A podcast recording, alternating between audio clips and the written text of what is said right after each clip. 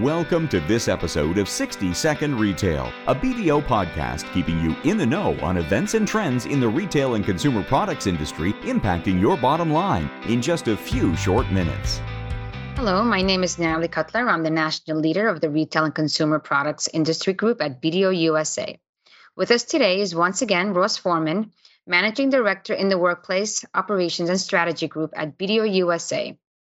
Ross is here with us to dispel the rumor that brick and mortar is dead, now that much of the consumer demand has shifted to e commerce thanks to COVID. Well, welcome back, Ross. Hi, Natalie. Um, as things get back to normal, it seems brick and mortar is back, but in a rebooted way, in a new way. How has the purpose of retail store and format changed in a post pandemic world? Well, retailers for years have been rethinking and redesigning bricks and mortar stores to compete with tech oriented shoppers and online competitors. It's become really about redefining the purpose of place, in this case, place being the store. And it's come full circle as a critical component of delivering an omni channel experience. Now, tech firms, they've perfected this with new concepts for increasing foot traffic to stores. COVID's just accelerated the trend towards experiential retail as a differentiator. In other words, Experiential is about customization and reasons to stay in the store longer, something unique that they just can't get online. In a, in a simplistic example, that would be like an IKEA cafe. Customers want better service and attention. And the way to do that, we're seeing many retailers that have moved to smaller formats with flexible design so they can change quickly but really is about customer detail and knowing who's entering your store and what their preferences are and being able to better cater to them than historically had been achieved pre COVID. Yeah, I mean, I couldn't agree with you more. We recently did a podcast on demand generation, which really ties to understanding your customer, which I think is what you're saying here is understanding your customer and creating that retail experience for them. Um, can you provide some examples of what we've seen done well recently? Absolutely. Apple's converting unique retail sites like old movie theaters into next generation stores. On August 26, Bloomingdale's is opening Bloomies, right? This is this brand in Fairfax, Virginia, which will be a 22,000 square foot outpost that'll focus on amenities for online shopping this Bloomies idea is a new style and service destination featuring new store experience and design concepts.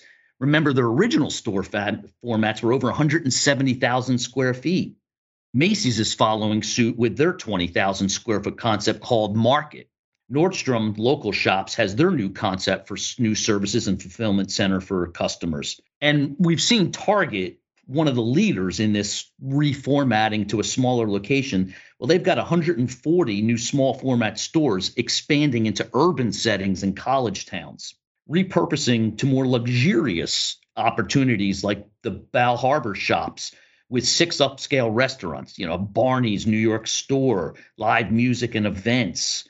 We're seeing American Dream Shopping Entertainment Mega Mall in New Jersey with upscale restaurants and champagne bars and upscale retailers like Tiffany's and Saint Laurent and more. And then the Brickell Center in Miami has incredible luxury shops that have expanded their fine dining and live entertainment and offering many more ev- actual live events than historically occurred. Well, it sounds to me like I have to do some traveling and some shopping. um, do you believe that this is the way of the future? It is, Natalie. This is the way of the future because it's allowed for smaller but more locations and this gives a much greater reach to the number of customers. And customers like the smaller stores in neighborhoods rather than in malls and congested areas. And it really allows for a greater omnichannel retailer location of buying online and picking up in the store right near customers' homes. Bricks and mortar is a purpose of place. It's people want that experience of where they're shopping and something that's unique that they can't get online. Great. Thank you, Ross. And don't forget to tune in for the next episode of our podcast so you too can stay in the know. And that concludes this episode of BDO's 60 Second Retail Podcast. Don't forget to tune in for the next episode.